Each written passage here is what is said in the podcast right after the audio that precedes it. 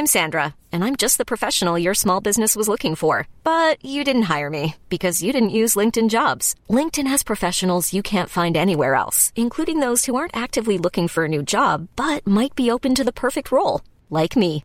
In a given month, over seventy percent of LinkedIn users don't visit other leading job sites. So if you're not looking on LinkedIn, you'll miss out on great candidates, like Sandra. Start hiring professionals like a professional. Post your free job on linkedin.com slash achieve today.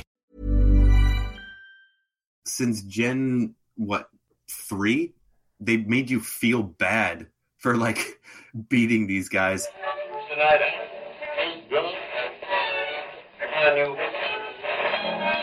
And now, coming to you live from atop the Lavender Town Radio Tower, it's the one... the only PuckleCon Podcast!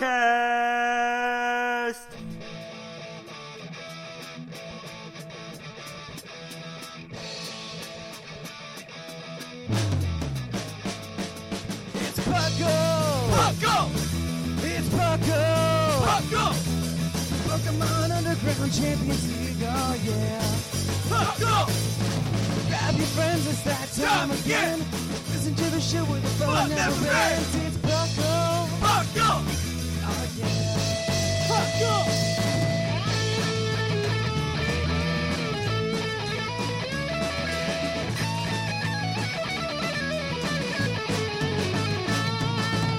It's your host, Trainer Thatch, and your co-host, Larry Pat. It's Puckle. Puckle. Oh yeah, yeah, yeah. Puckle. Puckle.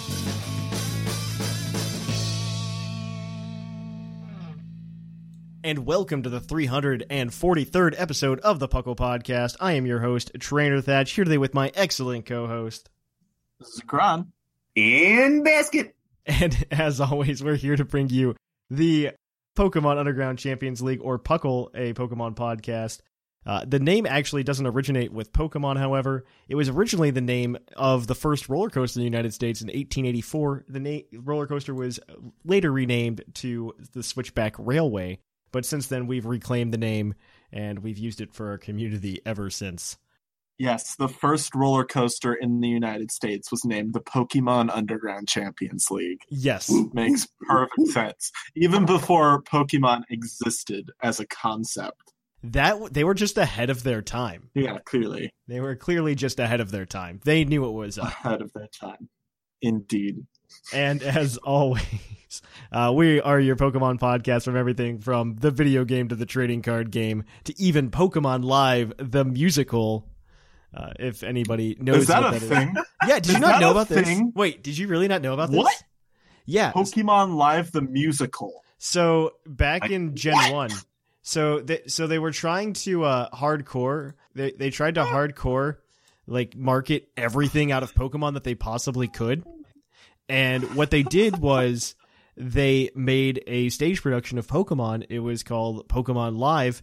Barely anybody has seen it. There is one tape somewhere, but it hasn't surfaced yet. Where it's like one of those lost mysteries of Pokemon. We just want to watch it because they were supposed to release like a V H S or like a film version of it. And they just never got to it because this thing failed horribly. I'm just imagining, like, Danny DeVito running around in a Pikachu costume or something. Well, it wasn't that Pika, bad. Pika. The, uh, the only, well, I don't know. I mean, it looked pretty bad. I only saw one picture of it, and it was it had Pikachu front and center, and his arms were raised up like he was, like, singing. Oh, like, yeah. Really loudly. And his and his costume was so, like, fat and huge. Yeah, it was it was interesting. It also had Mew three in it, which was just a gigantic robot Mewtwo. And if you went priceless. to Pokemon Live, you actually got a Mew three card. It wasn't an official Wizards of the Coast card or anything. It was just like a generic, uh, like, hey, we put a picture on a card-sized thing. Here you go. I want one of those. Yeah. It's... I'm not lying. This That's was a thing. Cool. Yeah, this was a thing. Oh, wow. There's definitely been a search for getting the tape. I think a YouTuber by the name of Chadtronic is on the hunt for it, and I don't think he's found it yet. Chadtronic. He's an interesting YouTuber. He does a lot of reaction video type stuff, but it's interesting reaction video type stuff. It's not just like, uh-huh, I'm watching this. Yep. It's actually, he delves into the content, and it's it's kind of like H three H three style, in huh. my opinion. Yeah, he's very cool. interesting guy. Good YouTubers. Yeah. Rather than the, you know, smash that like button kind of guys. Yeah, exactly. I mean, I, I he's the kind of guy that does it ironically. But uh, if you want to go to the Puckle YouTube channel and uh, smash that like button, go ahead. I'm not going to stop you. All right. So what have you guys been up to in Pokemon? Or not in Pokemon. What have you guys just been up to lately? I don't care about just Pokemon. Maybe something yes. else happened in your life that was exciting. Oh, I'm going to talk all about the Pokemon stuff. Because it's been a bit be- since I've been on the episode. And the last time I was on was the Thatchless episode on Japanese Pokemon mythology. Right. And since then, a lot has happened. I'll, I'll just narrow it down to three things, okay? The first thing was I got certified as a V G C Pokemon judge. Woo! After, right. you know, you know, like the two months of background check that they had to do, which took forever. I think when I went through mine for a T O, it took something like seven weeks. So that seems pretty standard. Yeah, uh, I even sent in an email, but and like two days after I sent that email, it got through. So sometimes you just have to push it along to the right avenues, I think. So fun fact, I'm going to follow this up. Shamu's trying to become a T C G judge, so he has it for, for PuckleCon. And yeah. I was talking to him about it, and he said he still hasn't been contacted. He applied before you did. Hmm. Yeah. Maybe, maybe he should send an email. That's what I'm thinking. That's what I'm thinking. Yeah. Mm-hmm. Uh, the second thing is I recently went to GameStop and uh, I saw a Bounsweet plushie and I was like, I need this in order to represent the existential pain I have in living. Because if you think about it, Bounsweet is like the Pokemon that represents that quality the most, right? Mm-hmm. It's in constant fear of being devoured by everything that it sees, and it's screaming out for help by smiling at everyone around it. You know, it, yeah, and I have it hanging in my room, and it's watching me while I sleep now. Yeah. Oh man. And the third thing is that I did uh, Pokemon Community Day with Viger today. Oh, how was that? Fun. I did that as well. Um, I got I got my Larvitar, so I can get a couple of Tyranitar. I think it was better than last time. I would normally be like, I feel really self-conscious when I have to talk about my Pokemon Go experiences because I know Professor Snag would be listening to this episode. And like whenever I, you, you know what I'm talking about, right? Because like whenever you try to talk about like anything Pokemon Go related with him, he'll just be like, "Oh wait, I did five times that."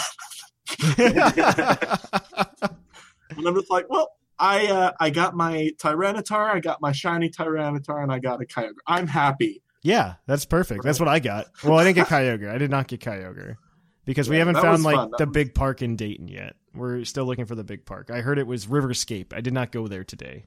All right. So that's what I've been doing in Pokemon. Also like Pokemon Quest and, and stuff. Oh, not Pokemon Quest. That's what it's called, right? Yeah. The, the, the Pixelmon. Switch...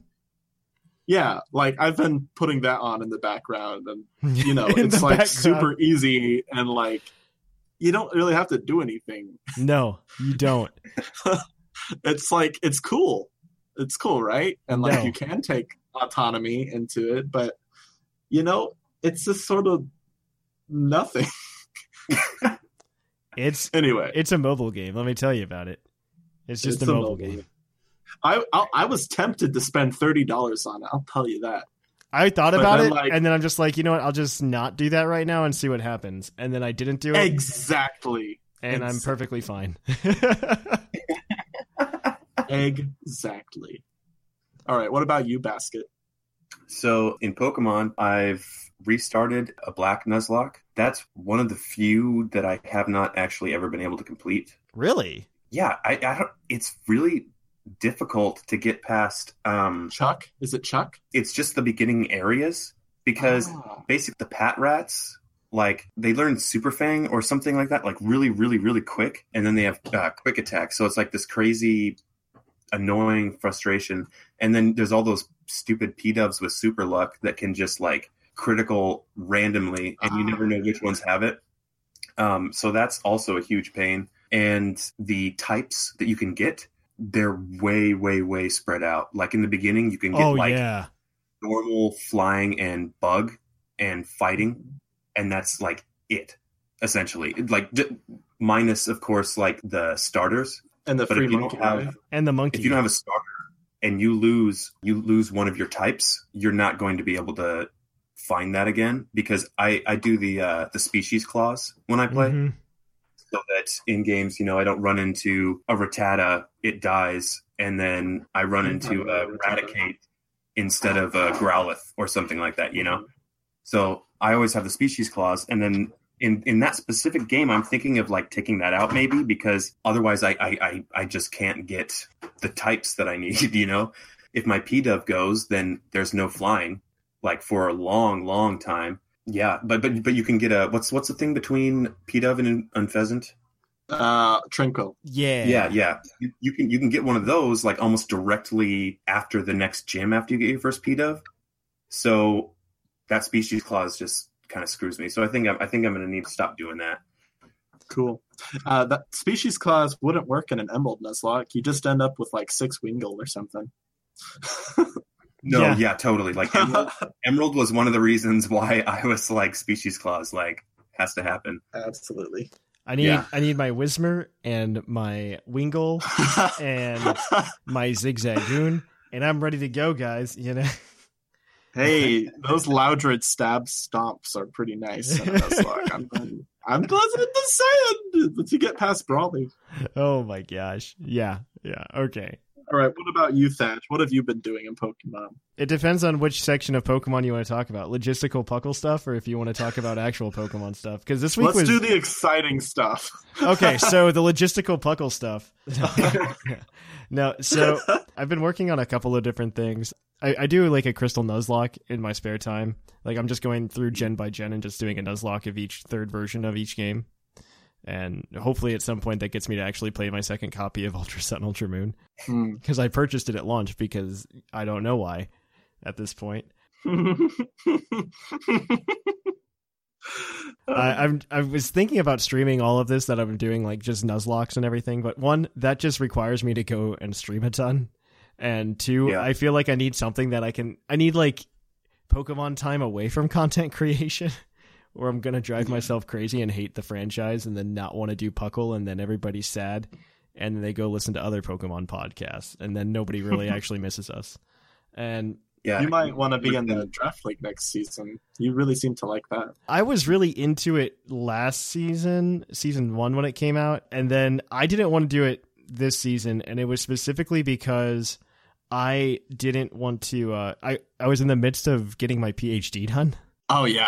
I'm like, yeah, no, there's no way in hell that I'm going to be doing a draft league for the last like six weeks that I'm in grad school, because those are going to be the roughest six weeks that I'm going to have in a while.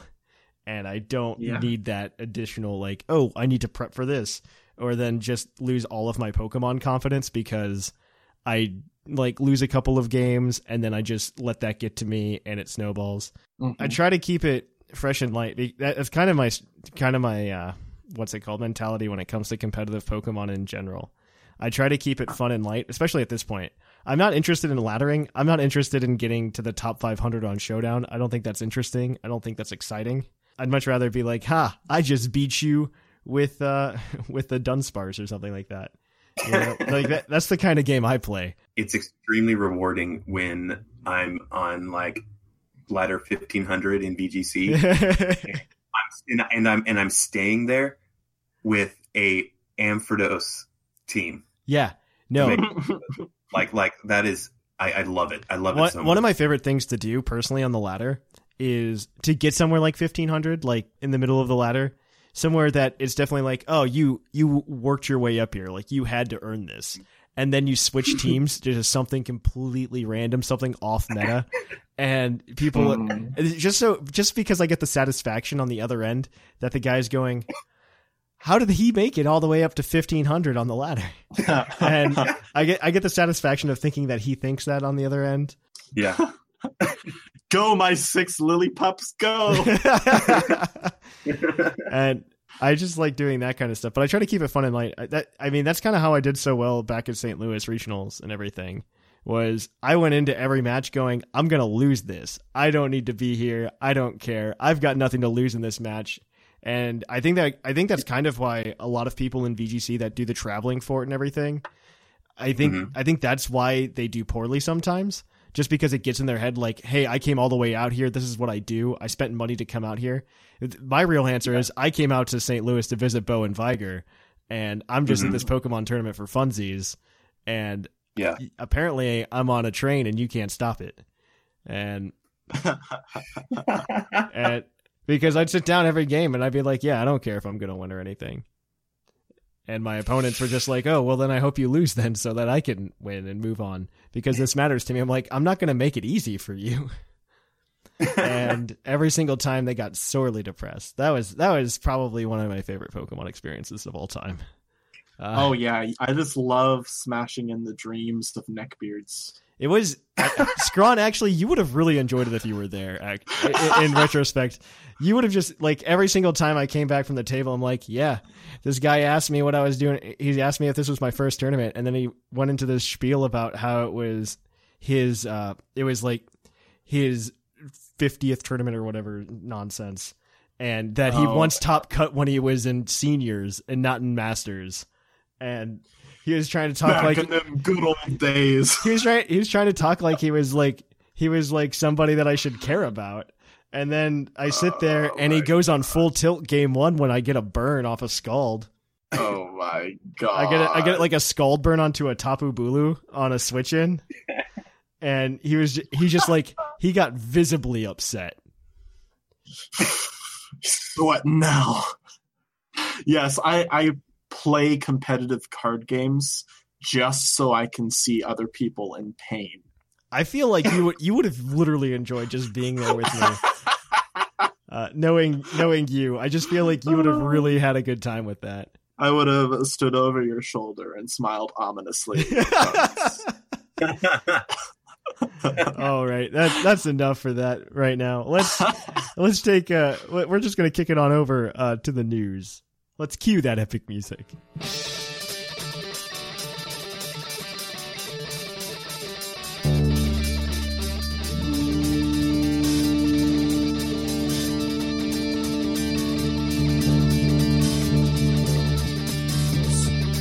you live from the Lavender Town Radio Tower. This just in. And welcome to the news. That we have a ton of Pokemon Go news specifically to talk about. But before we get to that, I would just like to make a few honorable mentions before we get into the thick of it. First of all, E three happened this week. Smash Ultimate was announced, along with every single Pokemon that's ever been in the Super Smash Bros. Game. So now you can play as Pichu to your heart's content. There we go. Wait, is that literally the only Pokemon that's coming back? I think. Oh no, there's like a lot of them. You can be Mewtwo. You can like well, Mewtwo and Lucario were in uh, yeah, that's, Smash four. Yeah, the only one that's coming back is Pichu. Really? Yes. Yeah. Oh, they are adding the female trainer. Oh, that's as, true. Uh, as the skin, so that's cool. And she has all shiny sprites. Well, I guess I guess to that extent, then Squirtle and Ivysaur are coming back as well. As yes. Oh, uh, sp- uh, an important thing about that, uh, they announced that. Each of the Pokemon trainers' Pokemon will have the full power level of any of the other fighters. Yeah. So you don't have to feel like you have to constantly switch in order to gain an edge on your opponent. Exactly. You I'm can just pretty hyped pick one that. Pokemon and make that your main. Like, I want to be a Squirtle main. And then you're depressed because that was the wrong choice. I don't know. Oh, we'll see, buddy. I honestly don't know because uh, what's like what's the issue with Pikachu in Smash Bros., right? It's that tiny little hitbox. That Squirtle might end up being a badass. All yeah, right. True. Moving on to other not Pokemon Go news. Zeraora was confirmed to nobody's surprise to be given away from July thirteenth until September thirtieth in Japan by going to see the new Pokemon movie, which is, I forget what it's called. It's like Pokemon something something. Uh, I don't know. It's Pokemon Lugia and Zor- Zeraora's here for some reason. Here, I'll look up what it is. But that's the name. Of, uh, that's the name of the movie. That's the gist of the movie. Everyone's story. That's everyone's it. story. Everyone's story. Yeah. It's interesting. I'm more excited for the music from that than anything personally, because I think they're redoing Lugia's song in that as well. So I'm Ooh. kind of looking forward to that more than anything else about that movie. I also do like that it's being set in this alternate timeline. I've talked about that before, though. I'm really happy that it's going to be in that timeline. I think that's a really interesting alternate timeline. I think it's interesting for the Pokemon movies to go that way, just to keep them fresh and interesting. And you can do whatever you want with it. and you can just randomly introduce mythical Pokemon with no explanation of their backstory or reason. It's fine. It's fine. It's the problem with mythical Pokemon. There's just so many problems with mythical Pokemon now. Yeah, there are just so many. All right, so now we're going to ease into the Poke- the Pokemon Go news. The first thing I'm going to say is if you want to order Let's Go Pikachu and Let's Go Eevee for your pleasure and you're just like, you know what, that Pokeball Plus thing looks really neato, but it's fifty bucks. Well, I can tell you you can get ten dollars off if you buy the bundle of Let's Go Pikachu and Let's Go Eevee with the Pokeball Plus for one hundred dollars in the United States. Uh. you, you end up saving ten dollars, so that is a plus. Uh. It is also a Pokeball-shaped controller slash so, Pokemon Go Plus. Do you need the pocket thing in order to transfer the Pokemon? No, you don't need any. You don't need this Pokeball Go Plus for literally anything. So it's just a, it's just like a Poke, uh, Pokemon Go thing that you like ha- could have before, that where you click and catch things. So, but also it's, it's a controller. It's this a Joy-Con. Is actually yes. a lot better than that. Okay, huh. that's that's false. That's false. But please explain. Okay, so it's a lot better than the little wristband thing, because A, you can hook it on your belt and look like a sweet Pokemon trainer. Right, for one, so that's cool. Two, you can basically use that as, okay, so you know how you had to have your Pokemon Go on in your pocket and you could walk by and things would like rumble or whatever. Yeah. And then you could like press it. Well, this time it's going to have the cries that are going to come out of it. Oh, I did not know that. Yeah. That's news to me. It's going to have the cries come out of the ball. And you can, you can like, I, I well, I actually, I don't know if they didn't say anything about a volume button. I imagine that's controlled by the app. I would imagine it's controlled by the app. Yeah. Yeah, yeah. So um, so it'll vibrate and it'll say the cries or whatever. And the coolest thing about it is you can have a Pokemon, uh, you know, a digital Pokemon in the Pokeball itself, mm-hmm. that will make it so that that's your walking buddy. And you can oh, put it back in. Oh, I did the- not know that either. That's interesting. That's why it's super cool, because then I can just look like a sweet Pokemon trainer all the days of my life and get a million, million, million Scizor candies. Got one of those today. That is your Pokemon Go news, or Pokemon Let's Go news. We'll talk more about what happened in, in the topic today. But so Pokemon Go is going to be doing a bunch of worldwide events, because we we have Pokemon Go Fest, that failure of an event that happened last year. It's going to have a repeat this year. We'll see if they learn from the mistakes. I doubt it. Yes. I really feel like they're going to do something that just breaks the game again, and it's going to be unplayable at Pokemon Go Fest, but we'll see. But before that, July thirtieth through, or June thirtieth to July first, there's going to be a Pokemon Go Safari event in Germany. And they decided for all of these live events that they're doing this summer, that plus Pokemon Go Fest, plus another Safari event in Europe, they're going to be going ahead and trying to get the world involved, just like they did last year, by us cheering. Last year we cheered for the people at the event, and we're just like, hey, get this done so that we can get the other perks and rewards, right, on the outside. But this time it's the outside helping out at the same time. So what do we get? That's a good question. So we have, so it's a worldwide effort, and it depends on what people from different parts of the world do at the same time. So I only wrote them down for the Germany event that's happening in a couple of weekends, in two weeks. We have extra Pokemon Go tasks for everybody outside of the Pokemon Go live events. If everybody in the world completes one hundred thousand research tasks, we get extra catching experience, probably like double catch experience or something like that. I think that's going to happen. That one will probably happen. So if over that weekend we complete one hundred thousand research tasks, I think that's very reasonable. If Europe, the Middle East, and Africa combined do five million research tasks, we get extra raid experience. If the okay, um, that's a lot. Yeah, if the Americas do five million, we get extra hatch experience. And if the Asia Pacific region does five million research tasks, it's uh, one hour of a lucky egg or something like that. Hmm. Hatch experience is ridiculous. So yeah, people in America do poorly. Well, I think I think as long as everybody does it, everybody gets the prize, from my understanding of the press release they did for this. I could be wrong. Okay. But worst case, we get hatch experience, which is all right, but it's not the best. It's different for the Pokemon Go Fest, but I'll talk about that more next week, because I I want to stretch the news. Um, that's the honest answer. But that's your Pokemon Go news. Now, if you want to Pokemon Go to Puckle stuff, you can go to... That was Pokemon, such a... go to the poll! Did you see my Hillary Clinton reference there? I'm sorry, I, I could not resist. Currently in Puckle, we have the Summer League ongoing, of which uh, both Scrum and I are gym leaders. For those of you who are unaware, Summer League... I am not. I am not a gym Wait, leader. Wait, are you not a gym leader? A oh my gosh. I am not. Well, it's because we don't like you. I'm a gym leader. And if you want to learn how to play competitive Pokemon, it's a great opportunity to do it. Uh, for those of you who are new to it, you just come to our Discord server. You just battle any of the gym leaders when their gyms are open. There's a link to the website for that. And if their gym's open, you can challenge them. You can get their gym badge. And if you get eight gym badges, you go to go to the final tournament, where it's a single elimination tournament. And if you win that, you get a two D S X L.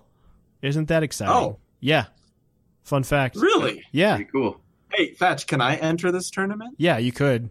Uh, just wouldn't give you the prize. We'd give it to the second. Yeah, I probably wouldn't give it to you, but... Wait a second, so buddy. So we don't look incestuous. Incestuous? Is that an appropriate term here?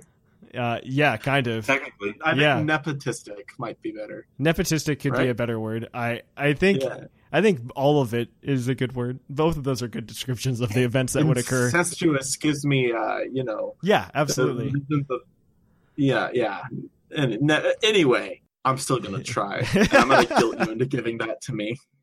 If you, I mean, you'll come. You'll save us on shipping costs, right? That's true. Uh, all right. Maybe I'll just do it to deny everyone else. You can't have this. I can't have it. Nobody. So far, I've done about uh, seven gym battles, I think, and I'm gone undefeated on a team that I took probably fifteen minutes to build. Really? Um, yeah, I feel really bad. What type are you? I'm flying this year. Ooh. Yeah, it was a lot of fun. Yeah. I was originally I originally chose flying because I wanted to do Mega Pidgeot, and then I realized Mega Pidgeot's garbage. I swear, hurricane. Whoa, whoa, whoa! Not true. Uh, it is garbage in a mono flying type setting. In a mono flying type setting, it is absolutely awful. So what I did was I ended up swapping that out. I, I brought Lando and Thundurus because why not? Oh my god, that's why you're undefeated. I, actually, it's not. I don't think those two have put in that much work, personally. What actually? So for those of you who are unaware of Summer League, uh, the way it works is the gym leader teams aren't exactly monotype because, one, that's not as fun to play with from a team building perspective, and two, it makes the game too easy if we're just monotype teams. What we do is we have three Pokemon of that type, two Pokemon that can learn an offensive move of that same type, and then one wild card to help cover weaknesses. And they have to know those offensive moves. Exactly. So I picked Whimsicott, and I taught it Hurricane as one of my two Pokemon with like a move of that offensive type, right? Mm-hmm. Just for the lulz, for the memes, you know? Because Thatch thinks Whimsicott's a flying type, right? So why wouldn't he have it on his flying type ah. team? Aha! Uh-huh. Yeah, you get it? I chose Whimsicott, but I realized, I'm like, oh, you know what I could do with Whimsicott? I could have a lot of fun with this. I could run Prankster Whimsicott with Tailwind when Whimsicott's about to go down. I could just set up a Tailwind, Whimsicott gets knocked out, we go ahead and bring in uh, bring in another Pokemon. I'm like, what's a good Pokemon that we could bring in that could take advantage of this speed boost? And I'm like, Blacephalon. Blacephalon hands down. Oh my god. And so I'm running this really weird Blacephalon with like flame charge, and it's it's just it's just running train. Nice. It's it's a good time. I'm having a fun with it. Why don't you guys just outlaw U Bs and legendaries? Because that doesn't teach you how to play O U. Oh, okay. Uh, welcome welcome to the O U metagame. All right. All right. It's So if you want to yeah. win that two D S X L, come and challenge our gym leaders. Exactly. And so you can also, if you want to come and just challenge me in real life and be like, fight me, Kyurem, right to my face. All the Puckle memes within like five minutes. That's what we're trying for here. If you want to come and do that, you can come to PuckleCon July twenty-first and twenty-second in the Dayton Convention Center. It's a good time. Hooves. Hooves. Oh you know, you keep saying that you're going to have all this time, but you're going to be busy. That's absolutely probably the true. Whole time. It won't stop yeah. people from trying to talk to me, though, as I learned last year. uh, uh, that's fine. It, they're going to try to talk to me anyway. We're going to try to do everything. If you guys want more information about PuckleCon and what's going on, first of all, just like quick synopsis, you can go and check out PuckleCon stuff at uh, our website, puckle podcast dot com. There's a tab there that links you to all the things that are happening. There's also a convenient P D F you can download for that as well. Mm-hmm. And you can see we're running a sanctioned T C G tournament, a sanctioned V G C tournament. Sanctioned, not Premier. That should be noted. It's sanctioned, not Premier. You will not get championship points. And then also, uh, we're doing a bunch of side events, most notably of which, and the one that I always use as an example when somebody asks, what kind of side events are you running? A Pokemon Stadium two minigame tournament. May the uh, may the prize forever be in your favor. Oh my goodness. Are we doing Pokken too? Uh, Pokken's going to be like one of those pickup side events, like if you can get enough people. Because yeah, I don't know I how many you. people are going to be ready to play Pokken right off the bat, but there will be there will be T Vs provided at the at the venue. Mm-hmm. Where I, sure. I worked at, I forgot I was going to rent some T Vs, and then it, first of all, it was super expensive to rent T Vs. Then I remembered that my brother purchased. First of all, I have a brother. Uh, I don't think anybody knew that. I, don't think I, I did not know. I think this is the first time I've mentioned it on the show. My brother went and purchased like a bunch of these twenty-four inch T Vs from a school that was getting rid of them for like twenty bucks a piece. And he didn't know what he was going to do with four T Vs. And so I'm just like, oh, hey, do you want to bring those down? Because I could use those. And so they're going to bring them down. A here younger brother or an older brother? A younger brother. Oh, good. Rub some dirt in his face. Yeah. He's very young. Oh, no. um, he's much younger than me. But all right. Also, very quickly before I forget, guys, we're going to be doing a art competition for a new Puckle logo. So if you guys want to be part of that, you can go ahead and just send us your logo submissions at puckle podcast at gmail dot com. We really look forward to them. We are looking for finalized ideas. So if you can send in a final project, that would be great. Just send those in. If you win the turn or win the contest, because we are looking to update our logo, you can go ahead and get a free t-shirt purchased for you from TeePublic with your logo on it. So definitely consider sending those in. Where you're going to close submissions for that on July first. So you have two weeks to do that. I look forward to see what you're going to bring. We are going to cut the news there, though, and we're going to go to Puckle's Poke Quiz, where we're going to quiz your co-hosts on their innate Pokemon knowledge.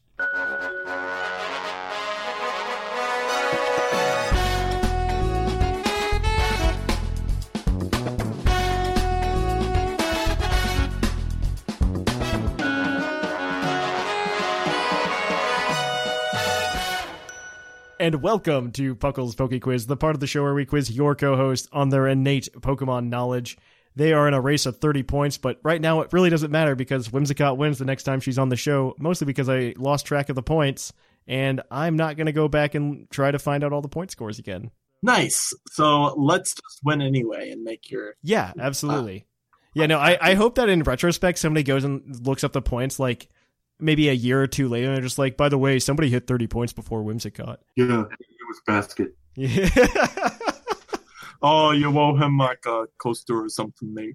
Uh, yeah, well, actually what they're competing for oh. now is a plush from under twenty dollars from the Pokemon Center dot com website. I can get a second bounce suite. To be fair, the plushes from Pokemon Center are much higher quality than that you're going to find in GameStop. That's I, true. I never got into plushes because they all look like crap, in my opinion. You are wrong. There's a couple of them where it's like, okay, like those are those are done really well, but some of them you can see the shape. The more intricate ones are really bad. If you need to look at the Pokemon Center dot com website because those are top notch, in my opinion. And most of the it, most of the plushes they make are base form on purpose because if not, it gets too intricate.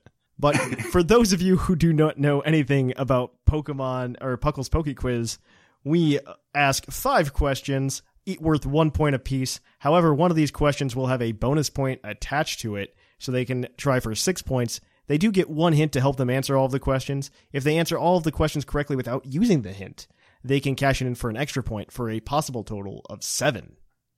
So if you guys are ready, I have a bunch of questions that weren't written by me ready to go. Let's go for it. I'm ready. All right. So we're going to start things out nice and easy, nice and light. I want to know, what is the lightest ground type Pokemon? Not me specifically. I believe this is actually B K Cobra. He wants to know. Oh, no, it's not B K Cobra. I got this wrong. It is Hydra. Hydra wants to know, what is the lightest ground type Pokemon? The lightest ground type Pokemon.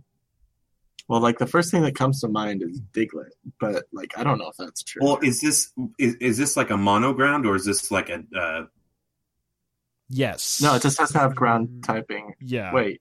Sure, it's okay, a monogram. It's almost... Okay. Oh, okay. Hmm. I'll give um, you that for free.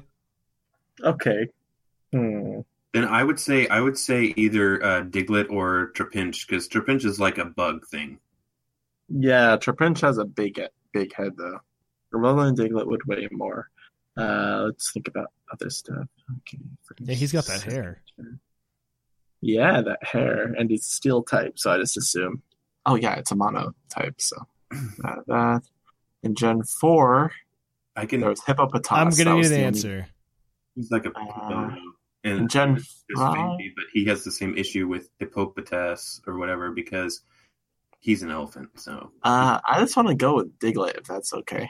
Yeah, sure. I mean, he's a pile of dirt. How much can he weigh? Mm. All right. Thatch. Diglett is correct. So that is Yay! one point for you guys. All right. So that's one. All right. So we're going to move on to our next question, which comes from Ironcaster on the Discord. And he wants to know, in the anime, how many siblings does Brock have? Oh, my goodness. It's a lot. I know that much. I have absolutely no clue. Uh, do we have an over-under? Oh, yeah. I'll give you a plus or minus one. Or plus okay. or minus two. Uh, I'll be nice. Plus or minus two. Huh, huh. Well, in that case, I want to say nine. Is that uh, fair? Because he has a lot. Is that your final answer? Mm. Uh, I'm gonna. I'm gonna say seven. I'll say seven. Okay, let's go with his seven. That is within the margin of error. Uh, the answer is actually nine. But that gives you guys the mm. point. He has five brothers and four sisters, for those of you wondering at home. So nice. It is nine. Yeah. One of them is Forrest. Don't they introduce most of them throughout the show? Just no, only random? one. Only one. Oh, really? Only one of them gets just like one. a special aside. Yeah. because uh, because the new Pewter City gym leader is actually Brock's brother, Forrest. I mean, in reality, no one really cares about Brock. So no one's really cared about siblings. That's kind of true. Our next question comes from, I believe this one is actually from, uh, nope, this one is from Sparky. And he wants to know about Sneasel evolving into Weavile. He says, to evolve Sneasel into Weavile, it must be holding a razor claw and be leveled up at night. That's, these are really specific circumstances, by the way. Um, yeah, it, it's almost as bad as if Nintendo were just like, man, when this Pokemon hits level thirty, you should flip your three D S upside down. uh, if only that was a joke. And so in Ultra Sun, Ultra Moon, there are only two ways of obtaining a Razor Claw. You are given one by an N P C in Tapu Village. What is the other way you can obtain a Razor Claw? Uh, catching a uh, Sneasel. Is that what it is? Well, that's what I'm thinking, because in a lot of gens, that's something that Sneasel has on him. Yeah, and you can f- catch uh, Sneasel in that one Icy Mountain place. Yeah, so I mean, I mean, if you can come up with a better idea, let's go for that, because I'm purely basing that off of the other games. Well, my guess would have just been Battle Tree. Oh, uh, well, that's uh, probably completely possible too. uh, yeah. yeah, that makes it. Um, so then let's do. I'll say it's not Battle Tree. I'll say not Battle Tree. It's not I like it. Your answer, Basket. Okay, then we'll say catching a Sneasel with Razor Claw. That is incorrect, kind of, for the most part. Uh, so it isn't what? a held item by a Pokemon, just not by Sneasel. It's actually by the Komo-o huh. line. Jangmo-o, Hakamo-o, and Komo-o oh. actually all, all right. have a chance to hold it. Komo-o hmm. itself has like a fifty percent chance if you can find a wild one, which can happen, from my understanding. It's just like a one percent chance. Yeah, S O S oh. battles, right? Mm-hmm. Oh crap! And that's right. Sneasel doesn't hold the Sneasel doesn't hold that. He holds something else that's some other claw. Or oh yes, he holds the grip thing. claw. The grip claw. Grip claw. Yeah, crap. The item uh, that nobody else uses. But that's close, guys. So the next question is the question that contains your bonus point, and this one comes from B K Cobra, and I'm pretty sure you're not going to get it right. But I needed trivia questions. And it was it was pretty timely. Bring it on. In the new footage of Let's Go Pikachu and Let's Go Eevee shown at E three this week, it was revealed that Pikachu learns a move it hasn't in previous titles. Oh, what I move was it? I was And you get a wait, bonus wait. point. And you get a bonus point. Wait. So one point for knowing the move, and another point for knowing what level it learns the move. Okay, I, I think it was double kick, and I think the level was like fourteen or fifteen. I'm going to go with your judgment on this one. But I can't remember if it was fourteen or fifteen. Uh, it doesn't I'm gonna matter. Say, I'm going to say, I'm going to say double kick at fourteen. That is correct on the move, but incorrect on the oh. level. It is it is double kick. Uh, he does learn double kick now because we have to make things easy for you going into gym leader battles, significantly more so than before. And uh, it's almost as bad as Charmeleon learning Metal Claw and Leaf Green and Fire Red. It blew my mind that nobody that was playing like on the live stream like yeah, saw that. Saw, so well, they really, saw it. They really saw it. They probably just didn't want to mention it like outright. Yeah, like it, it, like that's just that's just like a bigger sign of hand holding than anything else, uh, in my opinion. Mm-hmm. It was it was it was just crazy to me because it was like, wait, is that a new move? Why is nobody talking about this? What's going on? And then and then uh, I was like, oh wait, no, okay, because I was gonna I was gonna actually write to the Viridian Guild. I was gonna yeah. be like, Pikachu learns a new move, and then and then I was like, wait, no, just double kick. He probably already knows that move, but I never use Pikachu. He doesn't. Or haven't since like he doesn't. Gen. It's just new. It's just new to him now. Uh, it, he learns it at level nine now, though. In uh, in Let's Go Pikachu and Let's Go Eevee. Well, at least in the beta that they showed. Oh, oh wow! Uh, so That's... that that gives you guys three total points today. So let's see if we can make it four. Um, you do still have the hint. Yeah, and uh, two of the answers to our questions today have been nine. So uh, we're almost at three nines. And then I can do a very inappropriate reference. Too bad, because this is question number five, and as always, every week, it is uh, it is a stat-based question. And I want to know today, what is the Ice-type Pokemon with the highest base special attack? Uh, okay, the first thing, like, I've been raising a Frostlass, so Frostlass comes to mind, but I don't think it's Frostlass. Is, uh, um, is the... Ice Kyurem or whatever is is that one special? Uh, Kyurem. Kyurem, it, yeah. It could be uh, White Kyurem, I think. Maybe it's Reshiram. White Kyurem could be it, I think. Reshiram is fire. Oh, White Kyurem is uh, half Reshiram, half Kyurem. It's uh, it's the merged form, D N A splicers. Oh, right, right, right, right, right, right. Um, so that comes to mind. I know it has the most potential for a powerful move uh, in the game, or it used to, at least. Um, Is that your final like, answer? No! Chill out, man! Um, I'm thinking. Uh, let's see, what do we got? What do we got? Yeah, you know what? Yeah, there aren't many ice types out let's, there. Let's do that. Let's do that. Uh, uh, the... White, white Kyurem? Yeah, yeah. Let's do that one. Oh, okay. That is correct. Uh, it is yeah! White Kyurem with a base one seventy special attack. It's like in the top five or six, man. It's it's up there. But yeah, fight me, Kyurem, and it, it'll smack you down. Looking at you, Keldeo. And so that is going to be you it for this. Saying Kyurem, and every time you do it, it triggers me. That is going to be it for this week's edition of Uh, what's it called? Po- Puckle's Poke Quiz. There's four points for you guys. Let's see who gets the thirty-first uh, trick question. The answer is Whimsicott. Uh, we are going to take a short break here, guys, and we're going to be right back at you with the topic. Hey, Puckleonians, it's Sublime Manic. Can't get enough of your favorite flip-flopping podcast? Then check out our social media. You can find links to our Facebook, Twitter, Reddit, and YouTube, all from our website, Puckle Podcast dot com.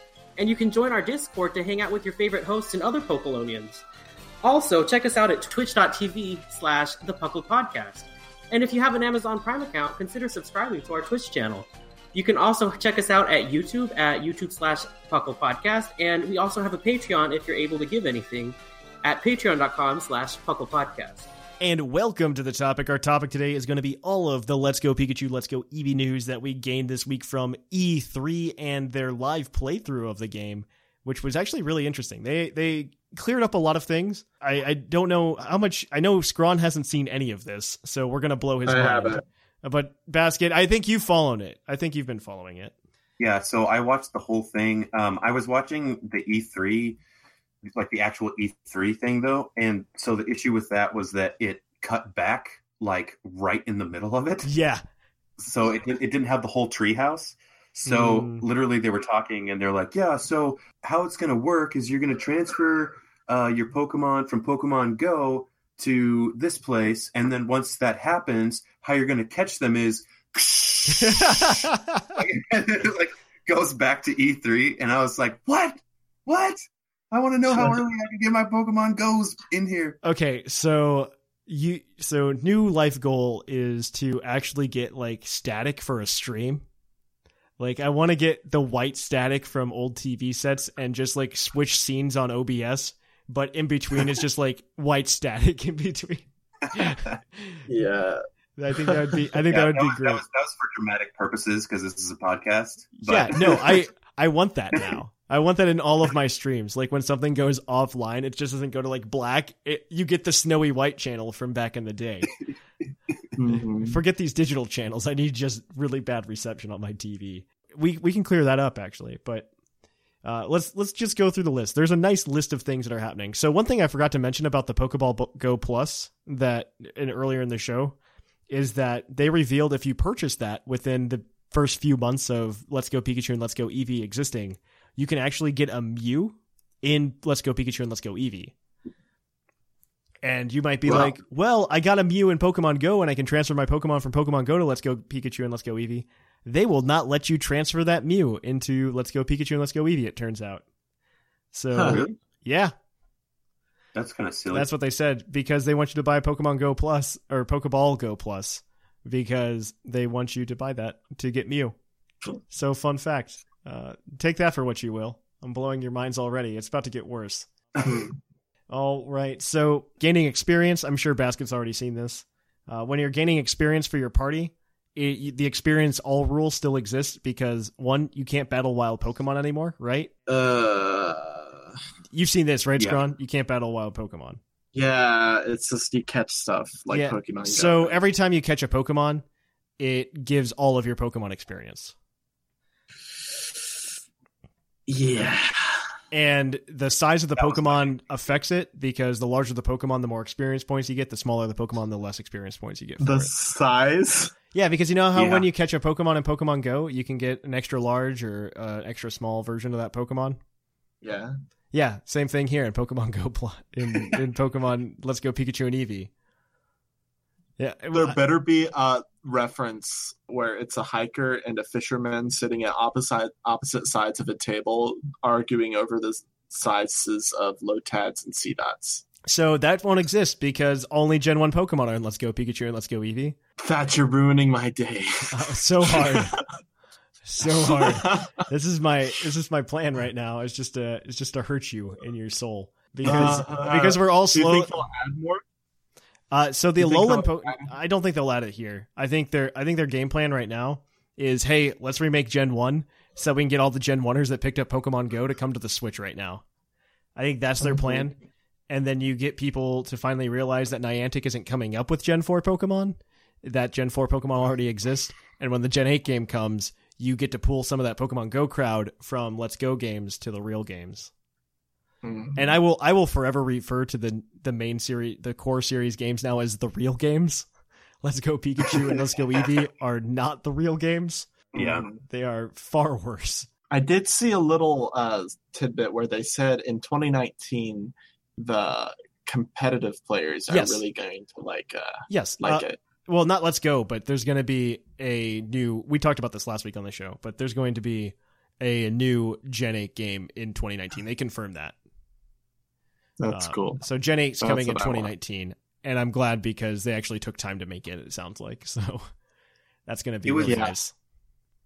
It was really funny because um, when, the, when the news of it first came out, right, and they were first, uh, I don't know if it was leaks or if it was a, like an official announcement before they showed the video, there was all this, all these like unanswered questions sort of things. But then they they said, like, you will not be battling Pokemon in the wild. You'll be just catching them, right?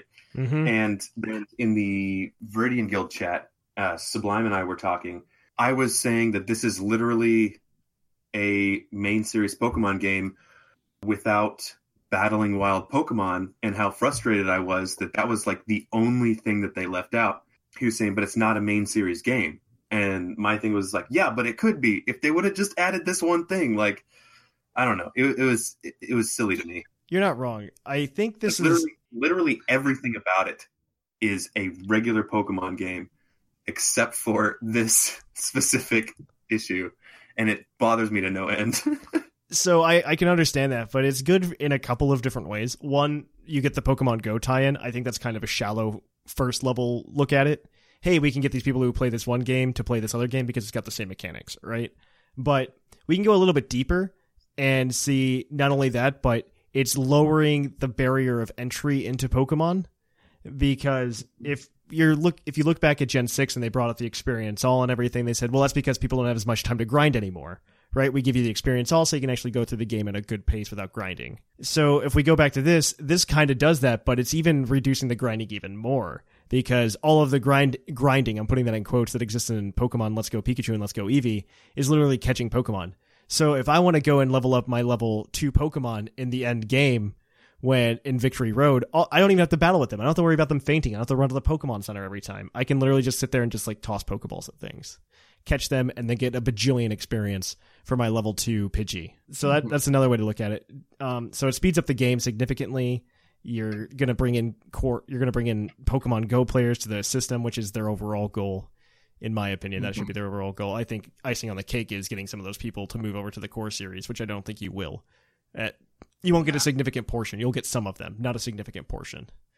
And uh, because, I mean, Pokemon Go itself caused a lot of people to go out and buy three D S's and stuff. I know that was true of actually our own Professor Sycamore, who used to be on the show. Uh, as soon as Pokemon Go came out, he he started talking to me about purchasing, you know, the newest Pokemon game. This was back in Gen six still. And I'm just he's just like, should I buy Omega Ruby and Alpha Sapphire, or should I buy X and Y? I'm like, you want X and Y. You'll enjoy that far more. I think you'll get some of that. Uh, but I don't want to. I don't want to harp on this because I've been saying the same thing for three weeks, and I'm sure people are tired of it. The big picture thing is sort of uh, the Nintendo Switch is proving to be an immensely successful console. It has a lot of third-party support, which is something people have wanted. You know, it even has Skyrim on it, which is something you would have never expected like a year uh, ago. To be no, that's Nintendo. Not true. Skyrim's on literally everything. Okay. Yeah, but like it's never been on like the Wii U or something. It was on the Wii U. It was it was put on the Wii U, and then now they're porting it. What?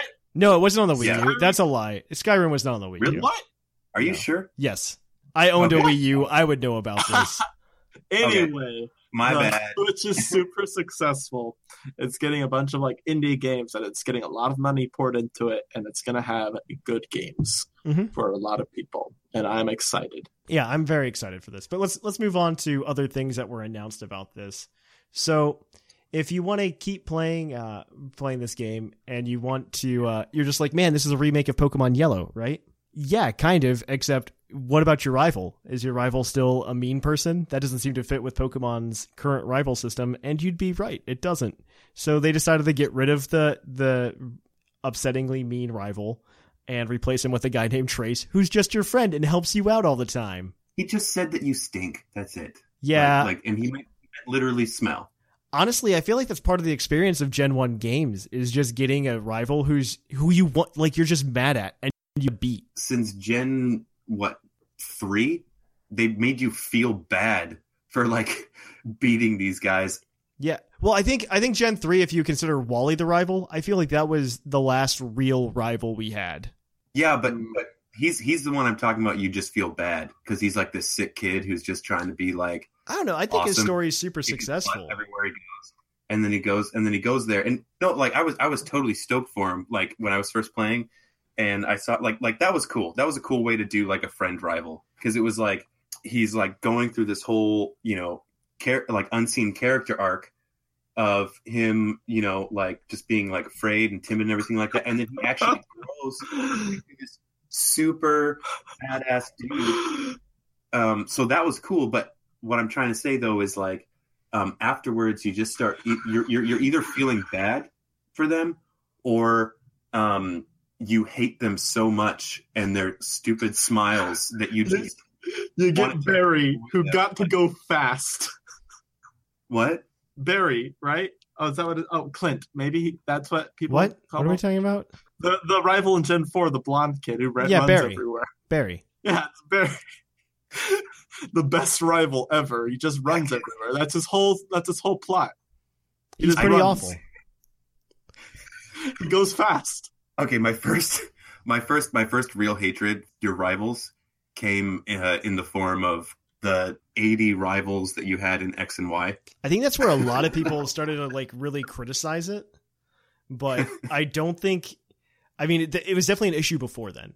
Like Gen four mm-hmm. was definitely a problem. I think Gen five equally so, unless you consider N to be your rival to an extent. I, I yeah, I think I think N's the rival. The other ones, they're not rivals. They're just dorks that follow you around on your adventure. Exactly. There's Trevor, Shauna, and Tierno, and they were all memorable presences. No, because you're missing a fourth one. There's a fourth one. It's the, I don't know, generic opposite player character sex. That's what I call them. Uh, anyway. But yeah, that's that's our new rival. He's pretty awful. Bring back Tierno. He likes to dance. So Basket brought it up earlier. He got to, he missed the part where they talked about transferring Pokemon from Pokemon Go. So I had previously thought it would be possible to make it two-way. It didn't look that way, but I was kind of hoping. Uh, it, it is one-way confirmed. It is only from Pokemon Go to Let's Go Pikachu, Let's Go Eevee. That is, it is only one way. Take that for what you will. The way it works is very Gen four, actually. Back in Gen four, I get we're just putting all the memes in today. But back in Gen four, we had the Pal Park as our transfer method. And so the idea is you take a Gen three Pokemon, you bring it in, then you go catch it. So the same thing's happening in Let's Go Pikachu, Let's Go Eevee. However, it's replacing the Safari Zone, which I think is a little sad because the Safari Zone is literally the exact same mechanic you're trying to put into the entire game. So that's that's stupid and sad. But so you can bring your Pokemon over from the from Pokemon Go, put them there, and then all you have to do is go catch them. And then you have that Pokemon in your game now. So that's kind of cool. You can bring them over, except for that Mew. And it has to be a Gen one Pokemon or their Alolan forms.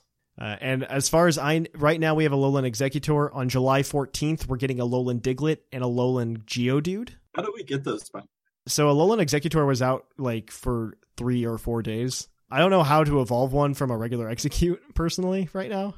I don't know if anybody does. I, I don't either. I didn't. I wasn't even aware. Like I knew that there were Alolan Pokemon in there, but I thought that they were going to be like, you know, like a Alolan Raticate that automatically evolves into it. I didn't think they would put something where you had to have like a. Yeah, I don't know. I just I caught I straight up just caught Alolan Exeggutor. That's what happened. They did an event where they were wild for a couple of days. Super common. So I assume they're going to do the same thing with Alolan Diglett and Alolan Geodude. So I'm going to have to play a ton that weekend to get both of them. Moving on, so I don't lose my lose my place. Uh, but th- that's how you catch the Pokemon. You bring them in, and depending on their C P in Pokemon Go, the higher level they'll be in Let's Go Pikachu, Let's Go Eevee. So that'll be kind of nice. It's also a good place in the game to put it in there around Fuchsia City when you after you have like three or four badges. I think that's a good time to give it to you. Candy's also in there, just like Pokemon Go. Candy's there. You can, except it doesn't level up your Pokemon or something. Instead, it just boosts their stats. So that's weird and kind of cool because you can still send the Pokemon to the professor and get them turned into candy after you catch them. Uh, except you get like quick candy or strong candy or something like that. Nice. Finally, the last thing that I wanted to talk about, other than it, some multiplayer you can play with friends, whatever, who cares, is playing on the internet is still allowed. However, you are going to need the Nintendo internet thingamajig when that comes out, because that's still supposed to come out this fall. Oh, remember that? Nintendo Switch Online. They're yes. finally doing that, like yeah, the Xbox well, sort of Yeah, it was supposed to come out last fall, and then it got pushed back to the beginning of this year, and then it got pushed back to fall. So take that for what you will. The thing is, I've heard price points on it are going to be far lower than something like Xbox Live. Right. Um, you're going to be getting, instead of sixty dollars a year for Xbox Live, it's going to be twenty dollars a year for Switch Online, which is something right. I'm willing to pay because I pay five bucks a year right now for Pokemon Bank. Yeah. And I, I'd be more than happy to just go, okay, this is fine. So yeah, that's, uh, that's something that you need, but you can still trade and battle online. You just don't get ladders or anything. So the fun thing is that means when this game comes out, Gron and I can do exhibition matches on stream. Yes. Gen one, Gen one exhibition matches with all yes. zero of the. Well, no, actually, there won't be zero dark types if we can get some of the Alolan forms in there. I will bring six Golbats no matter what. I, I don't know. I hope that we can get the Alolan forms in there sooner rather than later, because mm-hmm. if not, you make a very unbalanced metagame. I would yeah. because you get a lot of dark types added in with Alolan forms. You're getting uh, Alolan Grimer and Muck. Alolan Rattata, and then Alolan Meowth, I believe, are all dark types. I don't know if anybody else grabbed it. Yeah, yeah. I think those are the only true. ones. Also, the game's no longer buggy, I guess, because now Ghost is super effective to Psychic, except instead of the original chart, which was absolutely awful. Well, there's one of them, so... Yeah, well, Alolan Marowak. Alolan Marowak. Oh, too. yeah. Don't forget yeah, that. Yeah. Alolan Marowak, man. That would be kind of overpowered, wouldn't it? Uh, Alolan Marowak would be really good in this game, I think. It would be really interesting meta. Yeah, it, it, a Gen one meta would be... It, it's going to be an interesting meta. I want to see how Smogon handles it, because we don't know how the stats are going to work. They said they were going to try to simplify things, so we might not get things like E Vs and I Vs. Well, you'll probably have I Vs, but you won't have E Vs and stuff like that. Well, Let me tell you a story what, real quick. I think that's what the candy's supposed to do. I think so, like, too, but I don't know. I'm really interested to see how this goes and to see if there's any Pokemon Bank compatibility that comes with this game. I feel like the no back to Pokemon Go makes me think that there's going to be some Pokemon Bank compatibility. If we're talking Gen one meta, let me tell you about the time I got absolutely destroyed by Sejun Park in the, the All-Kanto Classic. Okay, tournament. Use this as a cap as a as a capstone to this discussion. I'm excited for this. Please tell. Yeah. So uh, it was at Worlds in uh twenty. It was twenty fifteen or twenty sixteen. twenty sixteen. I, that's when you went. twenty sixteen. Yeah. So I uh, went to the Worlds, but I didn't. I didn't go as like a participant. I went as a spectator. And if you had a spectator pass, you could do the side events. So I did the side events, and this was after the first day. Uh, unfortunately, Sejun Park didn't make it past uh that on that particular year. He didn't make it past like the you know day, first he didn't day. make it the day so two, he, yeah yeah so he was doing the side events and he was absolutely destroying them, and I actually got paired up against him, and it was super exciting. I have a picture of me with him, and like he doesn't speak English very well, so he was just sort of like ah okay, picture okay yeah, okay and I was like trying to speak like what little uh, Korean I know. So I was like saying "annyeong haseyo" and like "konsamida," like stupid foreign foreigner stuff. Anyway, we battled, and like I had a really good team, and I got him down. I managed to K O two of his Pokemon, and then he brought out the Sea King. And the Sea King with Lightning Rod is really good because Electric was one of the few types that was, you know, effective, right? But like it just. For some something he did with this Sea King just completely shut down my entire team. I don't like it was uh, physical with drill run and like waterfall and stuff. Ooh. It was, yeah, it's gonna mess like, you up. Yeah, so that's the that's the story of how one time Scrum got wrecked by Pachirisu, dude. All right, that is gonna be where we end this discussion this week, guys. Uh, Actually, we're gonna... there's one more thing. I have a, uh, um, okay. a public service announcement regarding uh, Pokemon Let's Go. Um, basically, so I know what everybody's thinking and what everybody wants, like me. They want their uh, um, their Pikachu buddy to evolve into a Raichu, and they oh, want to yeah. be able to pick uh, what their uh, evolution is going to be for the Eevees. And uh, um, I'm sorry. Uh, they're, they're, they're probably specifically not bringing that up. Uh, because they don't want to disappoint you, because they want you to uh, buy the game and think that you're going to have a little Raichu, a little, a little, a little Raichu riding on your hat, or uh, um, or uh, or some cool Vaporeon riding on your hat, or whatever, you know. Um, but uh, that's not going to happen, guys. So um, I'm sorry to break it to you, but uh, uh, you're going to be disappointed. So just uh, go in there, you know, knowing that. All right, and no, then that... for real though, like I'm like no, I, you're I, right, I, you're I right. Love, like I would actually love, uh, like I would actually use Raichu if he was hanging out on my shoulder. You know, mm-hmm. I'd be like, this is the coolest thing. Hell yeah, Raichu, you're awesome, riding on my shoulder like a badass. And then uh, if I had an Eevee and uh, um, uh, I got a Vaporeon or an Umbreon or whatever, and it was just like riding on my hat, I would actually be upset. I'd be like, okay, this is kind of dumb. But if you could turn that Eevee into one of those things, and then maybe it ran in front of you or to the side of you while something ran in the back, or it just replaced the back Pokemon, I'd be totally cool with that too. But um, I just don't understand uh, why why why why they don't want Raichu to ride on my shoulder, man. Oh man, because they have specific animations for it. That's the real answer. Uh, no, I know, but that, but uh, uh, I don't know. I just think it's it was stupid when they made uh, um, uh, the Pokemon Yellow Pikachu, if it evolved, like just wouldn't like hang out with you anymore. I thought that was dumb. Mm-hmm. Raichu's well, also pretty fat, so you probably wouldn't be able to keep it on your shoulder. That's true. I just get I just get really big shoulders. All right, builder basket.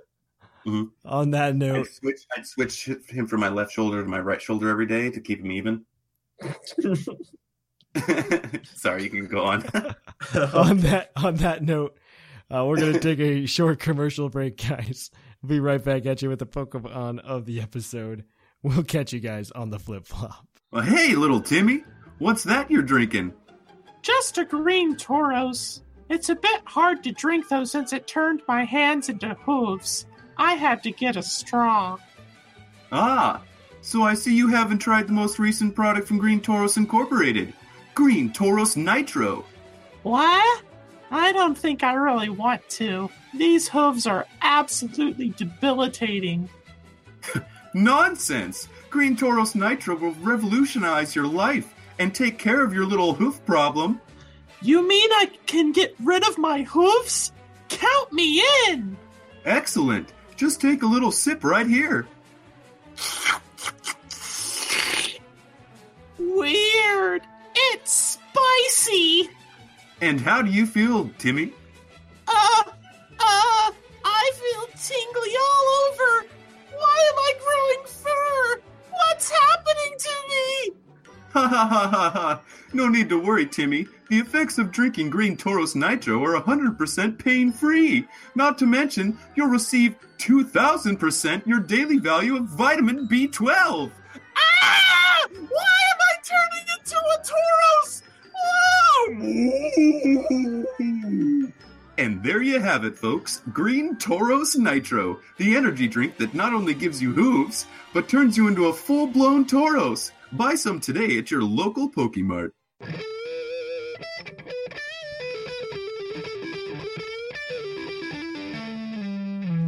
of the episode.